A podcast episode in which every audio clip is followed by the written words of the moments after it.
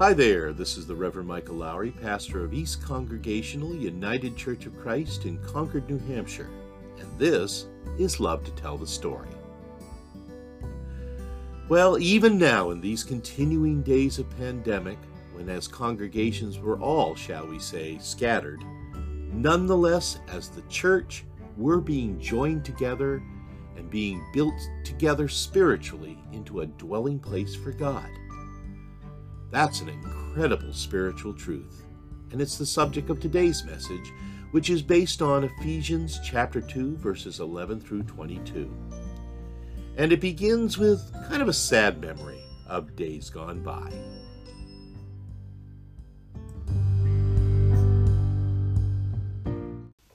Well, unless I miss my guess here, I suspect that most of us would be able to tell a story about a time in our lives when, for whatever reason, we felt left out.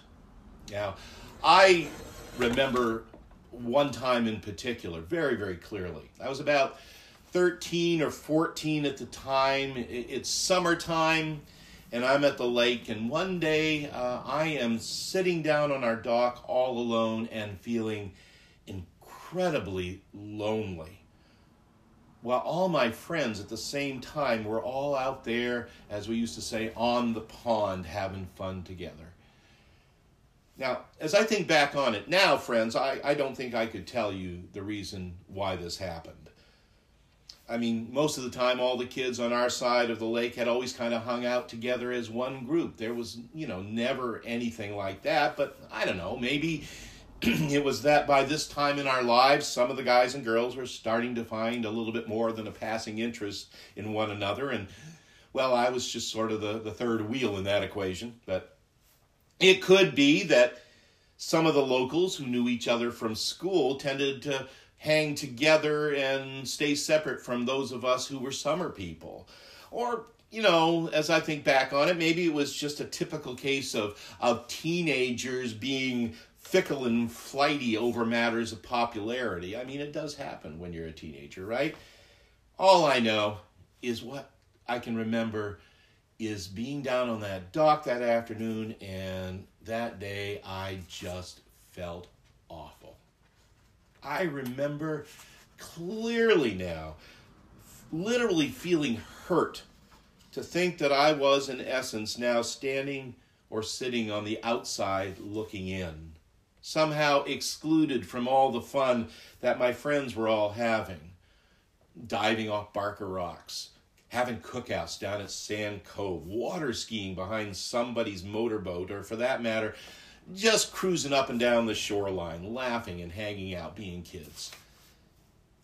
I mean, I so wanted to be a part of that. I, I so wanted to be accepted and included in a part of things. But you know what? Since I, at that time in my life, I was far too shy and awkward to, to do anything about that myself, to just kind of jump into that situation. Basically, I just kind of sat there on the dock, through all that horrible afternoon feeling lonely and isolated, alienated, and utterly excluded, all the while miserably watching from afar everybody else having a good time. Now, I didn't realize it at the time, friends, but at that very moment, not only was I experiencing something of the ways of the world as it truly exists, I was also learning a very important lesson in Christian theology. Now, I don't think I need to convince any of you out there that we live in a world where people and groups are routinely and systematically left out. People isolated and alienated from one another, and for any number of reasons racism, economics, age, classism, geography, issues of, of gender inequality and identity, red state, blue state, you name it. It goes on and on and on. Each and all of it a catalyst for how any semblance of unity and community can be just like that torn asunder, creating in the process an us versus them mentality. Sadly, Not even the church is immune to such behavior. Got to tell you, friends, many is the time over the years as a pastor that I have witnessed firsthand just how much bad habits, misbegotten traditions, and a wide array of deeply held prejudices serves only to create deep divisions within the church, leaving folks with this feeling that they are unwelcome, they're unworthy, and on the outside looking in. And that, you see, wherever or however it occurs, is not only a travesty, not only very sad, it's also heresy. Because ours is the God who in Jesus Christ has broken down the dividing wall. That is, the hostility that exists between us. So that, in the words of our text this morning, those who were once far off has been brought near by the blood of Christ. With whatever dividing wall between us and God having been torn down, we become no longer strangers and aliens, but citizens with the saints and also members of the household of God. What that means, friends, is that not only are we brought close to God through Christ, it also means that the barriers that divide us are torn down as well. And we are joined together and built spiritually into one household that is no less than a dwelling place for God. A dwelling place for God with Christ Jesus as the cornerstone. Bottom line, you see, is that no one for any reason should ever feel left out of the fellowship that exists in this community of faith, this body of Christ, of which you and I are each a part. For the love that is sown in this body of Christ actively seeks to gather in all those who have ever stood on life's shoreline longing to be included. It is, as our hymn for this morning, or one hymn that uh, we were thinking about for this morning actually, is our church's charter of salvation one Lord, one faith, one birth. And each and every one of us, friends, are invited to be part of that divine charter. The good news today, always, friends, is that it is our Lord's intent that no one should ever be left standing off to the sidelines. No one should ever be left feeling lonely and isolated, alienated, and utterly excluded from the sacred community of God's people. That is a central truth of our faith, friends. And, but of course, all that said, it should also be noted, and this will also come as no surprise to you, that in these days of pandemic, this feeling of being lonely and isolated, alienated and utterly excluded, is taken on a whole new meaning, even as it pertains to the church. You know what's been interesting to me lately about all of this is that now, after two very long months of having this unprecedented experience of, of having to having not been able to hold in person services because of the threat of COVID 19, across the denominational spectrum, friends, we've all been trying to figure out what happens next. I mean, do we seek to cautiously reopen? Do we take a, a wait and see attitude? Uh, do we commit some sort of civil disobedience as some are trying to do these days? Or do we just decide right now out of, uh, out of a, an ample concern for safety and health that, for the, that we need to shut down for a year or more. Some churches I know locally are considering that even now. None of these are easy choices to make. And speaking as a pastor, Believe me when I tell you that these are choices not taken lightly. They're maybe the most difficult decisions that any of our churches will ever have to make. But as I've been reading stories and seeing things on Facebook and hearing from some of my colleagues over the last few weeks, I've been thinking that even more difficult than some of those choices is this reality that we're all facing right now in these days of staying home that our congregations might have become, well, scattered. As I've said to you folks before, and I can't say it enough, I am so appreciative and very gratified at all your support and understanding of, of these online services. But I will be the first to admit to you what we do here is never quite as satisfying as or as meaningful as our physically coming together at church on a Sunday morning. And yes, I know, as the old saying goes, four walls and a steeple do not a church make. But I still got to confess that, that there are times these days that I worry that in so many days without the building, without the four walls and the steeple, we're going to end up feeling much like I felt on that fateful day so long ago. As though we're all just kind of standing on the outside looking in, feeling as though there's something out there, but we really just don't belong.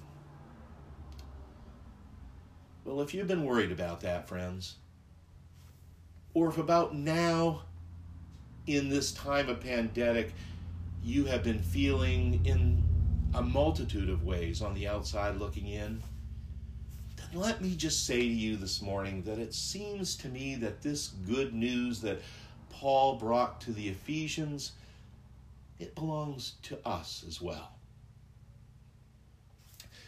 To put this all in its proper context, uh, you need to know that there was actually a fair amount of division amongst the early Christians in Ephesus.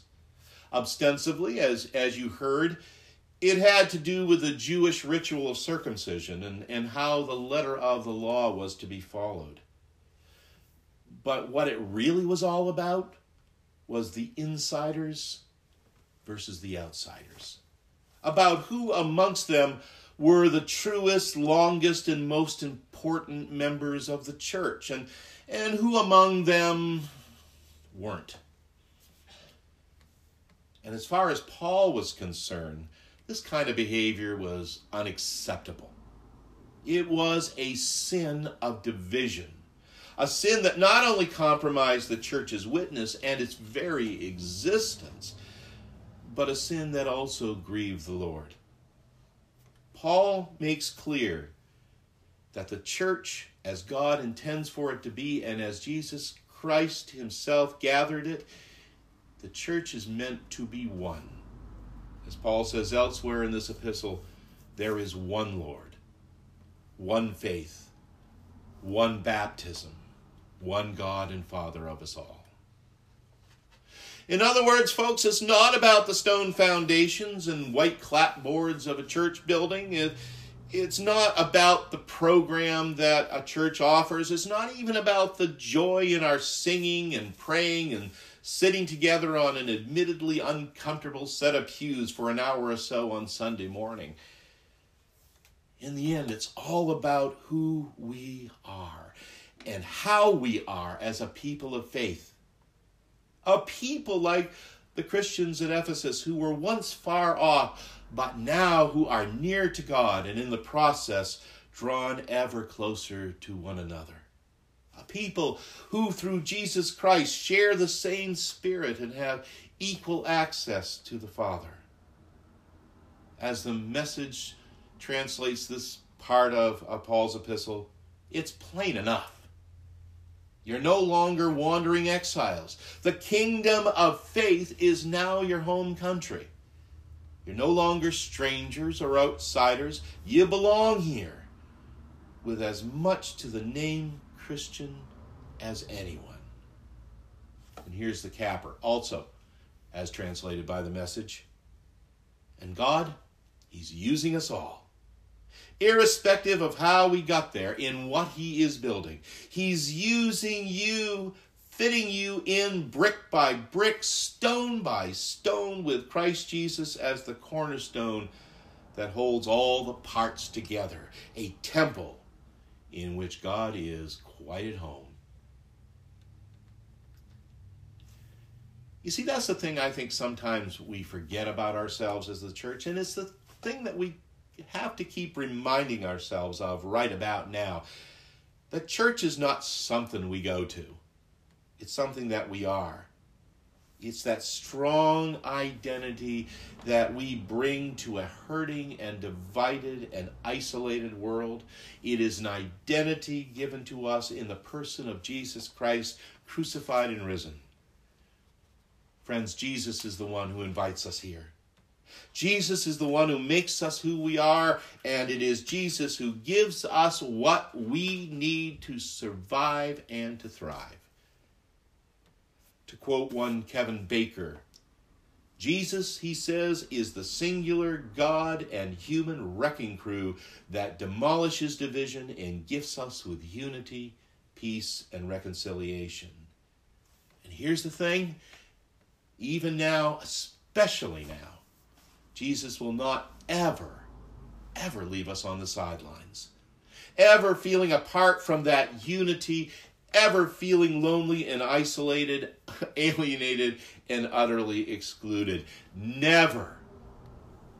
Because you and I, all of us together, beloved, we've been made into His dwelling place. And that will never, ever change. Well, I should tell you that in my particular story about feeling left out, and it's the biggest reason I remember this so clearly, it was an actually an experience that was short lived. Maybe it had been an oversight.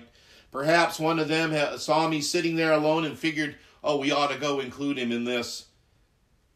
But the end of the story is, is that before long, here were all of my friends inviting me to come along with them. Ten minutes later, folks, we are swimming and cruising and water skiing, and it's like nothing had ever happened. Just as quickly as I hopped into that boat, all those feelings of hurt and isolation about being left out, they vanished. And they were replaced with this incredibly joyful feeling of belonging. And it felt good.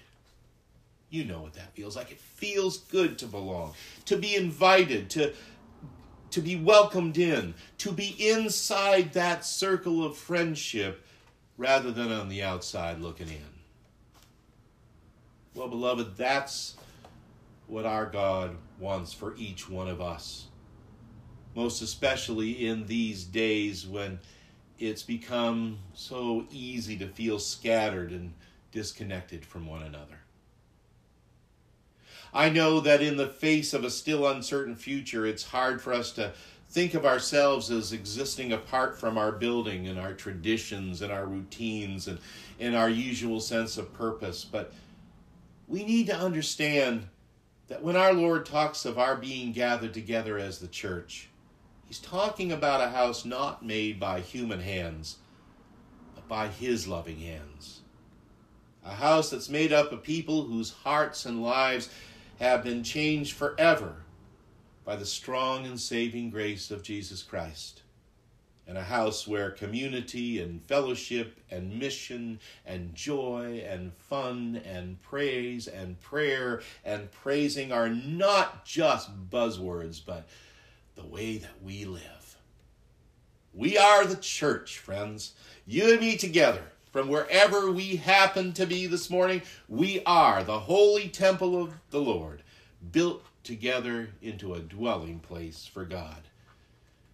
May it be said of each one of us, beloved, that, God, that in us God was and is alive, and that He is part of this church, and He's part of us and may our thanks be to God.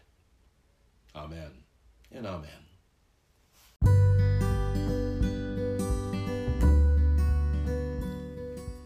And that's the message entitled A Dwelling Place for God. and it was recorded on May the 17th as part of our current series of online services of worship at East Church in Concord, New Hampshire.